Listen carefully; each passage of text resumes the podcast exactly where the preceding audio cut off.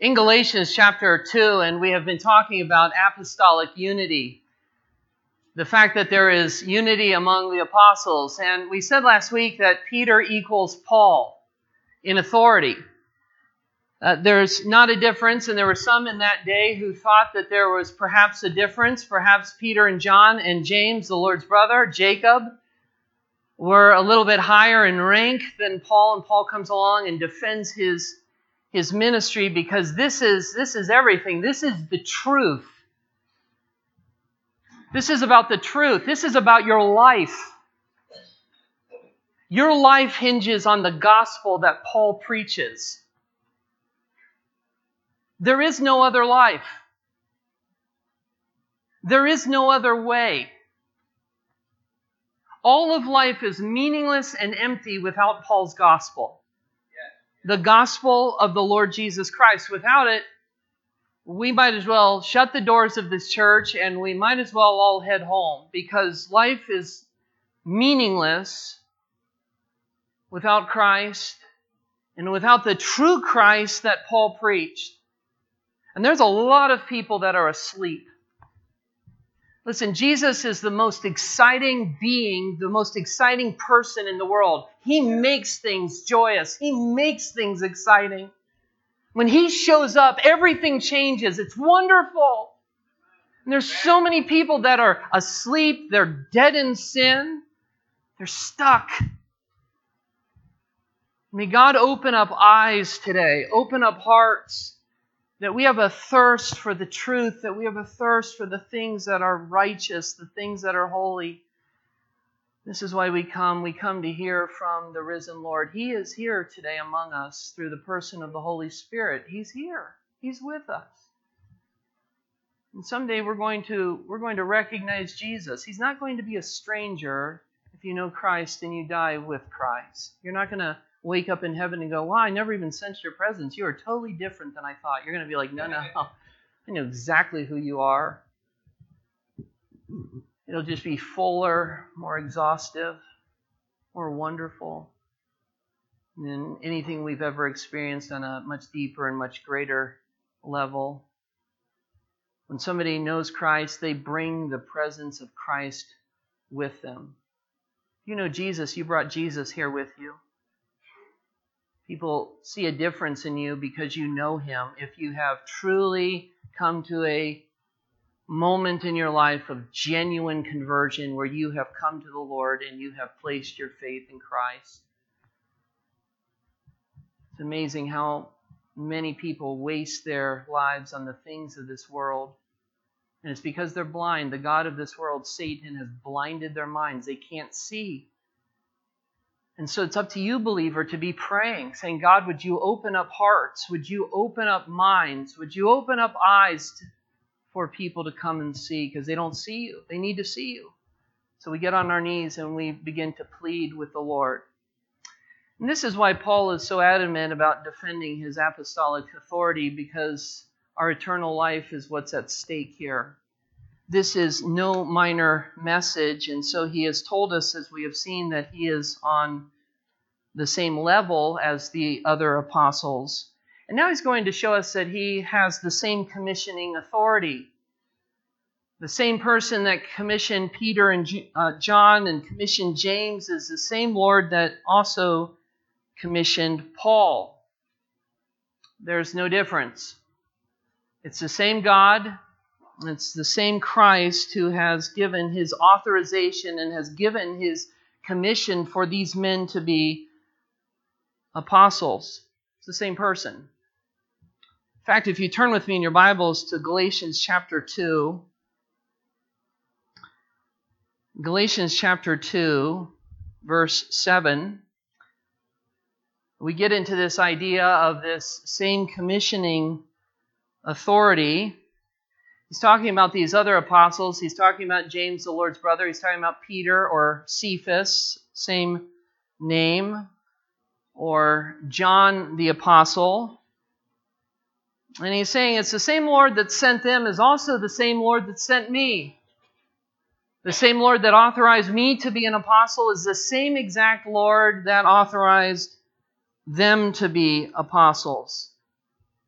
And he's saying that they recognize this. In fact, it says here in verse 7, it says, On the contrary, when they saw, that is, when the other apostles saw, the ones that he had met with, when they saw that I had been entrusted with the gospel. So they saw something in him. They saw the fact that grace had been given to him to be an apostle. They recognized it. He carried a weight with him. He had the evidence of his life and the evidence of his ministry. And as they interacted with him, they said, There's something unique about him. He's one of us. Peter says he's not just a, a, follower of Christ, he's actually an apostle. He's actually been commissioned just like me. John says the same thing. I recognize Paul as a co equal apostle. We can't say that today. There's people who call themselves apostles, apostle this and apostle that. They need to be very careful. There are no more apostles in that sense. There are no more capital A apostles. There are people with apostolic ministries. But for somebody to put themselves on the same level as Paul, that's a that's a big claim. I'm apostle so and so. You mean you're like John? You're like Paul? No, of course not. So there are people who have apostolic ministries. But to say that they are in the same level or on the same level as the original 12 or some of the other apostles that were with him is not biblical. In fact, it's absurd. But they saw, they recognized, they knew that this was a fellow apostle, that this was a man who had the same calling as them. They recognized Jesus. In fact, when we see other people who have Christ, we recognize them. We say there's something different about that person. There is a weight that they carry, there's an anointing that they have on their life, there's something unique, there's something different about them. It's the fact that they're a Christian. You know, somebody can say I'm a Christian all day long and not know Christ. It's a it's a whole different thing when somebody has really repented of their sins, really trusted in Christ. The Holy Spirit has come to dwell within inside of them. That is completely different. But when these apostles saw Paul, they said, This man is somebody like us. In fact, if you skip down to verse 9, it says, And when James and Cephas and John, who seemed to be pillars, here it is, perceived the grace that was given to me. This word in the Greek is gnosko, means uh, to perceive or to know. These, these men knew said he is he's an apostle and of course as we see others we say to ourselves this person is a person we perceive that they are a person who knows Christ and who has been with Christ. If you go back over to Acts chapter 4 Acts the fourth chapter Acts chapter 4 verse 13 Acts chapter 4 verse 13 it says this Now, when they saw that uh, there was boldness, when they saw the boldness of Peter and John, and here it is, and perceived, same word. Same, same root here, same word, gnosko, when they, they knew. They, they saw something uh, in these men. They perceived that they were uneducated and common men. So they realized that these men did not have PhDs. These men did not have master's degrees. So they weren't educated in that sense, but they had the ultimate seminary training. They had been with Christ. And when they perceived that they were uneducated common men, they were astonished. Very interesting. These men were regular men. They didn't walk around in three piece suits. Not that there's anything wrong with a three piece suit. But they didn't walk around in long robes. They didn't like greetings in the marketplace. When they showed up, they were your average guy. These people would say, That's one of the apostles. Yeah, that's Paul. Well, he doesn't look like much. Look at John. He doesn't look like much. Look at Peter. He doesn't he doesn't look like much. And this is why we need to be careful as Christians when we walk around that we have this, this sense of we're just um, we're just people, regular people created in the image of God The fact that He has chosen us is utterly astounding and amazing that He would choose us to follow Him. An amazing grace. And so we minister in that hopeful humility. And so you have, can you imagine this intimidating setting of all the Pharisees with all the pomp and all the circumstance and all the robes and all the greetings and all the education? And Then you have these regular men, but they carry a, a weight with them. They carry an authority with them. Now, here's what it says here they perceive something, just as the apostles perceived something in Paul. They were astonished, the scripture says here in verse 13 of Acts 4. And here's what they recognized they recognized that they had been with Jesus. Very interesting. We have never seen Paul. And yet the question is have we recognized his apostolic authority as we read these, these pages? Somebody says to you, um, Could you describe Jesus? You've met Jesus, right? How tall is he? I don't know. What's he, what's he look like? Had conversation with him? What color is he? What are his eyes like? You say, I, I don't know. We have we have certain guesses, and we can be certain he definitely wasn't a pale white dude with blue eyes riding around on a horse with blonde hair. We know that about Jesus. Probably darker. We know he had a beard, got plucked out. And so the question is how do we how do we recognize Jesus? And we say to ourselves, well, the only way we recognize Jesus is the fact that we heard this word. Now, isn't that something? We've never sat down and talked to him. We are 2,000 years removed. That's a long time. And yet, a person comes into a church or sits across from somebody, and somebody opens up this word and begins to preach the apostolic word, and all of a sudden we get a sense there's somebody else here with us. This isn't somebody just reading to us Goldilocks and the Three Bears. That's not, that's not what this is. This, there's a weight to this. And all of a sudden, as we listen to Paul's words, we recognize what he is saying actually carries weight. We recognize he is who he says he is. Paul is an apostle, a true messenger, a true sent one of Christ. And we recognize that his message actually has weight to it. And so all of a sudden, at one point in our life, we actually surrender our lives. This is a miracle. Who would surrender their lives to somebody 2,000 years old? This is unbelievable. Who would come here and sit like this and listen to this? Well, it's because Christ is risen from the dead. And as we hear this word, this is why it's worth fighting for.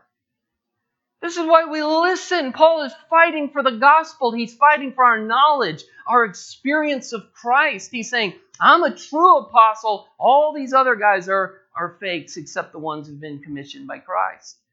Except Peter, James, John, and the boys. Those guys are real apostles.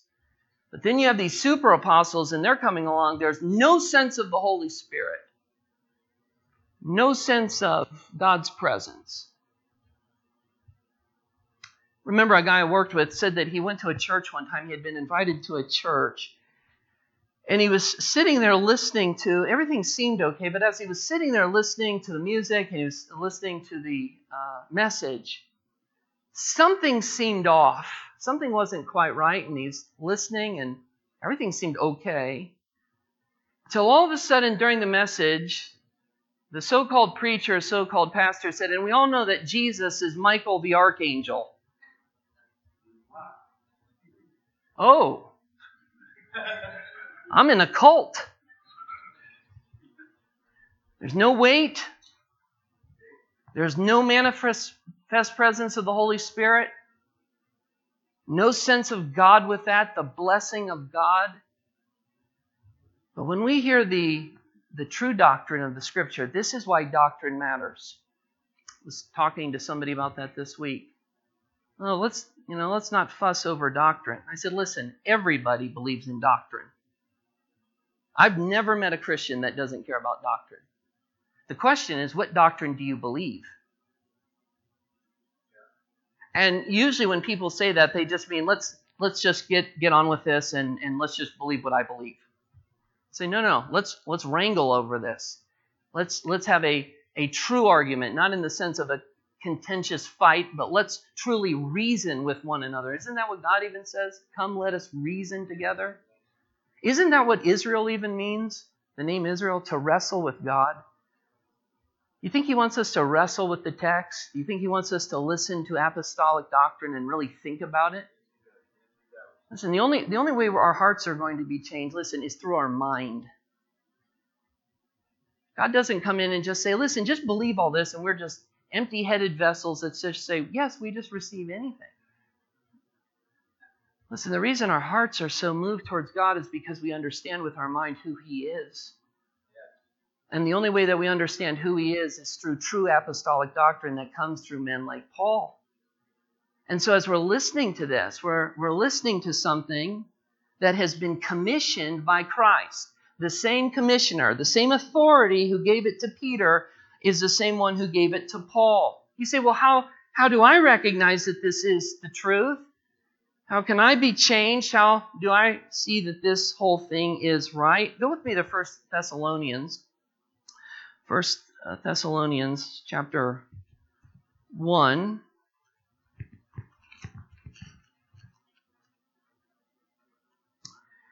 So, can somebody's life be changed? You mean they come into a church for the first time, they don't know all of church history, they haven't studied this person and that person, they don't they don't understand all this? and yet they can hear a few verses read from the, the scripture. They can sense the very presence of God and be eternally changed? Absolutely. Says this in 1 Thessalonians chapter 1, verse 4 For we know, brothers, loved by God, that He has chosen you. How, how do we know He's chosen us? Here it is because our gospel, what gospel? The apostolic gospel, the gospel that came through Peter, the gospel that came through Paul. Paul says, Because our gospel came to you not only in word, we didn't just preach something and everyone said, Yes, whoever wants to believe in this, lift a dry, unmoved hand. Okay, we'll go along with it for the club's sake. That's not what we're here for. He said it not only came to you in word, it did come to you through words. That's the, the word of God. But it also came in power. There was an authority behind it. We understood that God was present in the message. As we're listening to this, God's here. God's speaking to us. He's moving us, but also in power and in the Holy Spirit and with full conviction. So we, we listen to this message, we hear it. We're deeply moved. Power is on it. That what we pray for? Lord, send the power. Send the power. Why don't we even pray that now? Lord, send the power. Send the power. Send conviction into our hearts. Driving along, all of a sudden, the power of the Holy Spirit comes upon you. You're, you've been meditating and thinking about the gospel, the fact that you're a sinner separated from God. Boom, power comes on you. This is real, life changing. Next thing you know, your eyes are filled up with tears. You say, What is going on here? It's the apostolic gospel that's getting to you. The power of the gospel, Romans chapter 1. The power of the gospel. And all of a sudden, somebody cries out to the Lord, Lord, I need you. Lord, I need you. Prayer the Lord never resists is, Lord, I need you. Can we just say that together? Lord, I need you. Don't we say that again? Lord, I need you. Yeah, we come to him and we just say, I need you. Do you need him? Yes. If, if you don't need him, then you're in the, the camp of the Pharisees. Oh, I've heard all this before. I don't need this message. I'm, I'm well aware of Galatians. Listen, you need a heart change. You need softening. Softening.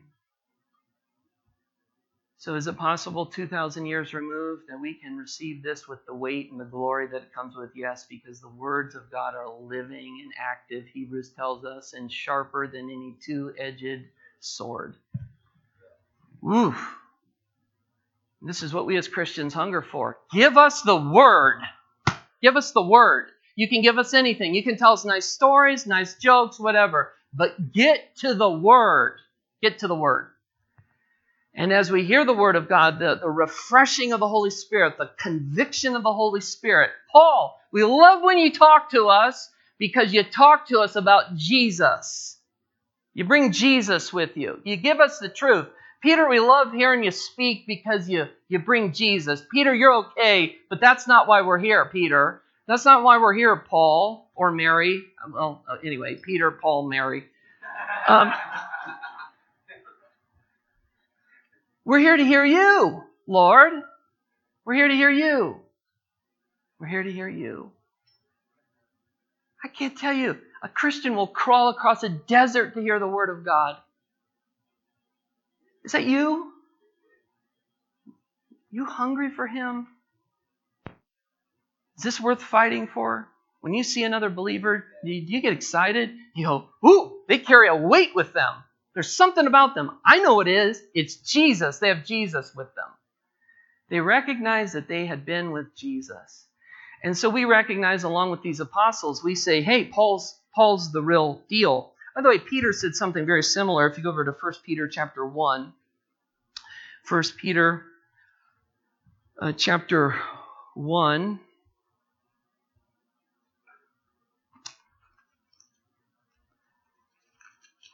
First Peter chapter 1.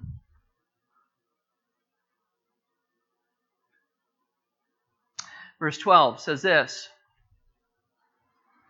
It was revealed to them, that is, the prophets. So the prophets are, the prophets uh, in the Old Testament, they studied their own prophecies.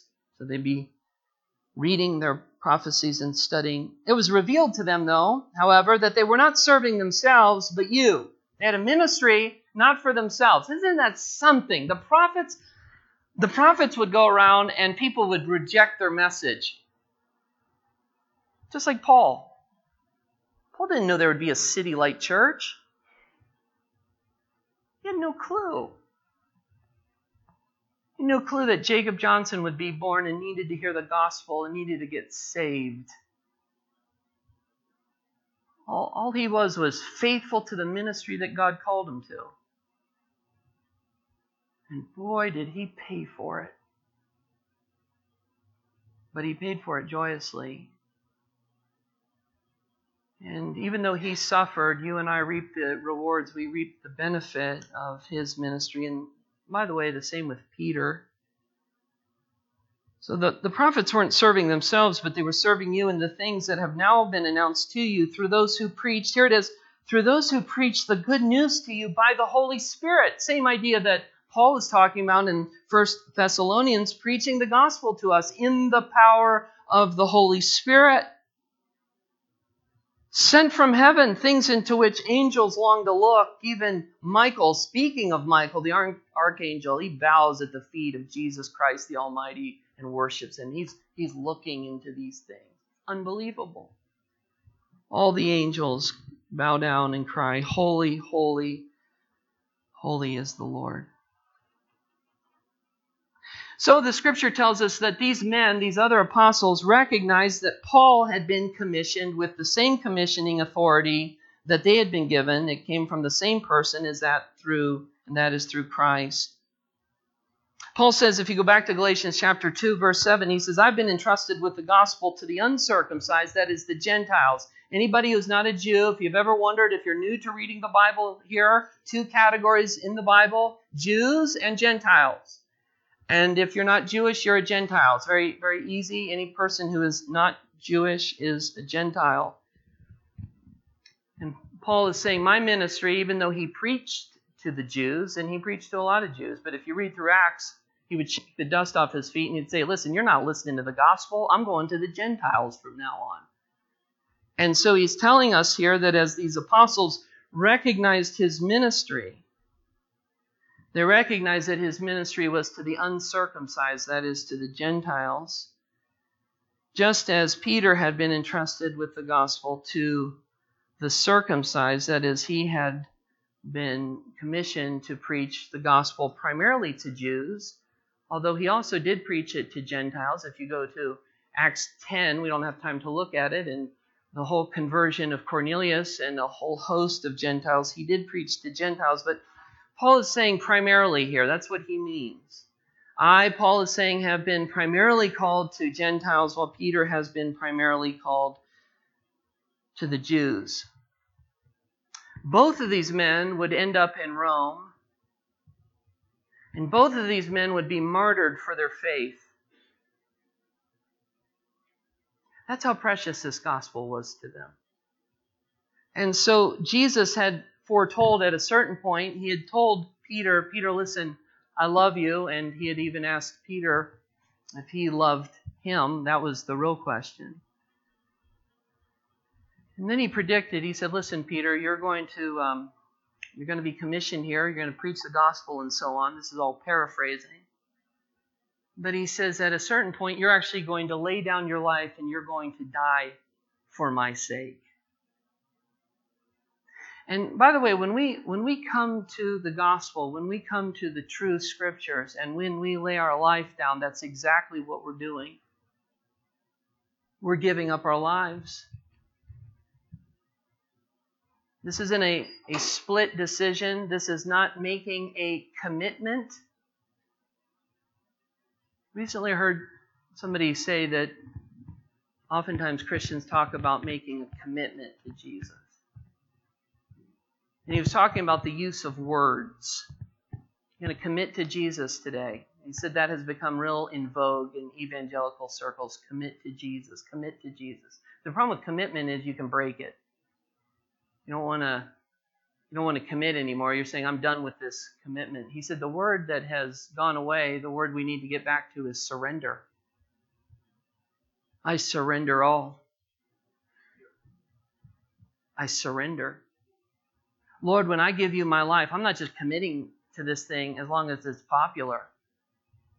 I'm committing to the true gospel, and it's going to cost me. You're going to suffer for Christ's sake if you come to the cross. You're going to suffer.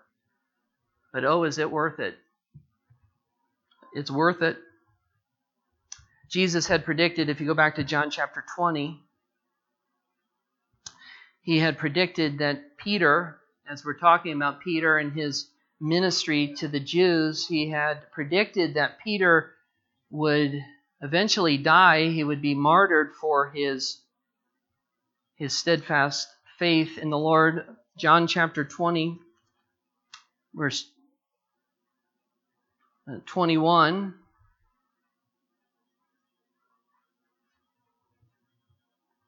So he says, uh, Peace be with you, as the Father has sent me, even so do I send you? then, if you go over to chapter 21, just flip over chapter 21. Jesus has been uh, talking to his disciples here, and now he is specifically talking here in John chapter 21 to Peter. And he says this to Peter He says, Truly, truly, I say to you, when you were young, you used to dress yourself and you walked wherever you wanted, but when you are old, so Peter, you are going to get old. The Lord is predicting the fact that Peter would get old. You will stretch out your hands. And so he's beginning to tell Peter something that is rather ominous, but he says, You're going to stretch out your hands, and another will dress you and carry you where you do not want to go. Jesus, what are you talking about? I'm going to stretch out my hands when I'm old. Well, Jesus clarifies it here. John does in verse 19. This he said to show by what kind of death, there it is, by what kind of death he was to glorify to glorify God. And after this he said to him, Follow me. Origen, who was an early ch- church teacher, in many ways a heretic, but he actually tells us that Peter uh, when he ended up in Rome, this is not, you can't find this in the scripture, but it is reliable history that he actually requested, when his time came to die, that he actually requested to be, he was crucified, to be crucified upside down. He said, I'm not worthy to be like my Lord. Don't crucify me like him. Crucify me upside down. Eusebius, the church father, church historian who cites Clement, tells us that before he died, before Peter died, before he was crucified, he watched his own wife die as a martyr for the Lord. That would be tough. So he's not only going, but his his wife, and the Bible actually tells us a little bit. We don't know her name, but she was evidently a very godly woman. And as he's saying his, his final goodbyes to his wife, Clement, the church father, tells us here's what Peter told his wife before she died. He said these three words. He said this Remember the Lord. Remember the Lord. That's it. And then she went off and she was executed, and then Peter was executed. Those are those are good words for us to remember in our trials and in our tribulation. That is to remember the Lord. So he was executed in Rome, and around the same time, we're not exactly sure exact moments or days, but Paul was also executed for his faith. And uh, they were both executed under Nero, who was a, a wicked man. Peter was crucified, and it seems like he was crucified upside down. Paul, on the other hand, because he was a Roman citizen, didn't have to endure crucifixion. He got the easy way out, he got his head chopped off. And you know what? Both of them went joyfully. They gave their lives. I'll tell you why they gave their lives. Because Jesus is exciting. And when you've tasted the Lord, uh, it's He's worth dying for. And so you want to you want to tell everyone else about Jesus because He's He's everything to you. He's everything. He's everything. So we don't have the exact um, a text of scripture that would tell us about Paul's death, but we, we do have a text where he's about to die, and he gives us some final words. If you go over to 2 Timothy chapter 4, 2 Timothy chapter 4,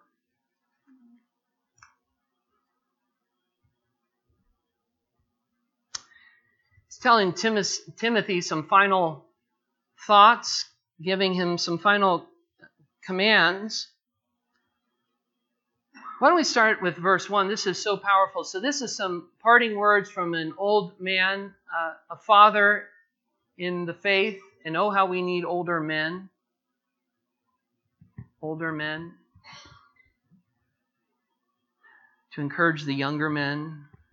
You know, when we talk about Paul being an older man, we're not talking about like he was 35 and Timothy was 17 or something. Timothy was probably around 40, late 30s. Paul's 60s, 70. It's older. And here, here's what he's telling Timothy. He says this I charge you in the presence of God. Timothy, here's what I here's what I charge you to do and of Jesus Christ, Christ Jesus, who is to judge the living and the dead. And by his appearing in his kingdom, preach the word. Get to the word, Timothy. Be ready in season and out of season, reprove, rebuke, and exhort with complete patience and teaching. Here it is. For the time is coming when people will not endure sound doctrine or sound teaching. Command to sound teaching, but have itching ears. They will accumulate for themselves teachers to suit their own passions and will turn away from listening to the truth. It's the truth. It's the truth. And wander off into myths. As for you, Always be sober minded, endure suffering. Tif- Timothy, suffer well. You're going to suffer, Timothy, suffer. Do the work of, a, of an evangelist, fulfill your ministry. Here's, here's where he talks about his death. For I am already being poured out as a drink offering, and the time of my departure has come. I have fought the good fight. I have finished the race.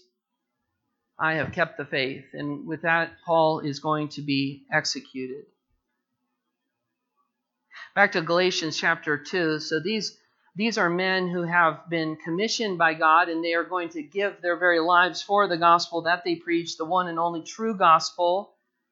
So it says, on the contrary, when they saw, they saw that I'd been entrusted with the gospel to the uncircumcised, just as Peter had been entrusted with the gospel to the circumcised. Now here's the same commissioning, uh, uh, commissioning authority. Say, where do you get that? It's verse 8. For he who worked through Peter, who's that? The Holy Spirit? Christ through the Holy Spirit? For he who worked through Peter for his apostolic ministry to the circumcised worked also through me for mine to the Gentiles. Same authority. Peter has the same authority. John has the same authority. Paul has the same authority. They all have the same authority, same commissioning authority. So, what have we said? They're on the same level. They have the same authority. And lastly, we're going to close with this they have the same acceptance. They accept one another. And say, You're my boy. We're on the same level. And they recognized false teachers, they recognized false doctrine. And they also were able, able to recognize true apostles who were on their level. And Paul is saying that's exactly what happened with him, that they recognized his authority. It wasn't just that he was given authority by Christ, but they recognized it. Notice verse 9. And when James and Cephas and John, who seemed to be pillars, and they were pillars, but so was Paul, perceived the grace that was given to me, here it is.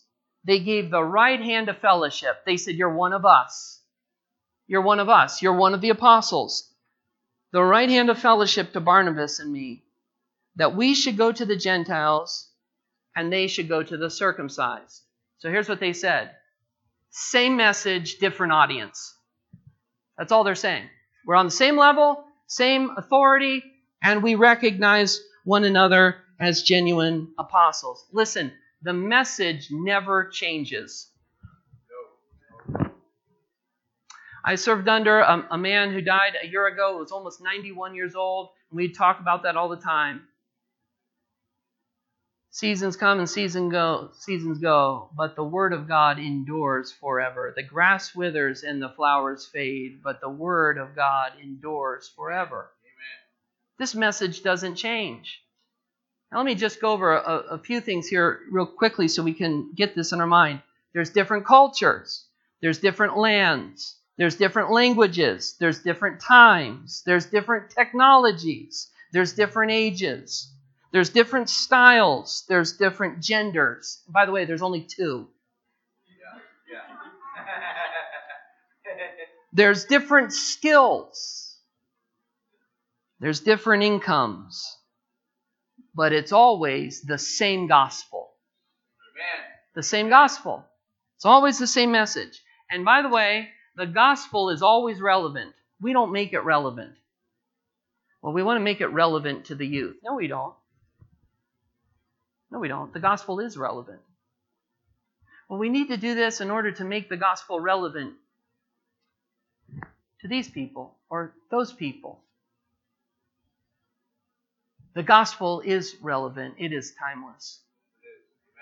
And this is why you can go into, into any culture, any place, any time, any season and preach the same gospel, and people are going to hear the same thing. They're going to hear God. And that's the most exciting news that we could hear. Now, here's what they end with they say this We get it. We're, we're the same here, guys. All of us, we're same apostles. That's what they're telling each other, right hand of fellowship.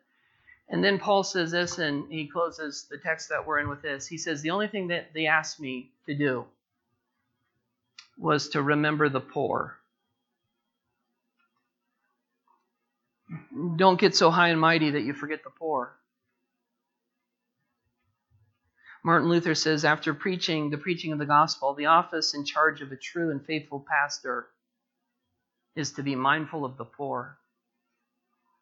And by the way, that's primarily the poor of the church. That's the poor of the church. When Paul helped the poor, it was taking gifts to Jerusalem, the Jerusalem church. So we're to be looking around in our body going, who, who needs this? Who needs something? Who's struggling right now? And of course, there's all sorts of different requirements that the scripture gives us, but we're never to become so high minded that we have the rich people are up here and the poor people are down here in the church. And um, Paul says, This was the very thing I was glad to do. I wanted to do that. I want to be in a church of regular people you want to go into a church where everyone has a ton of money and they're all snobs?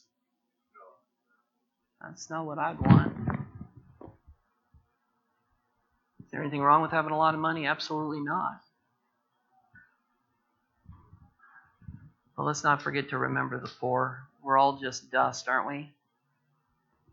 And so let's remember the gospel that has been given to us. Would you stand with me as we close? Father, we thank you for your powerful word today that you have spoken to us. We recognize that we are getting a, a gospel that is relevant to us right now. We don't need to dress it up, um, we don't need to make it relevant.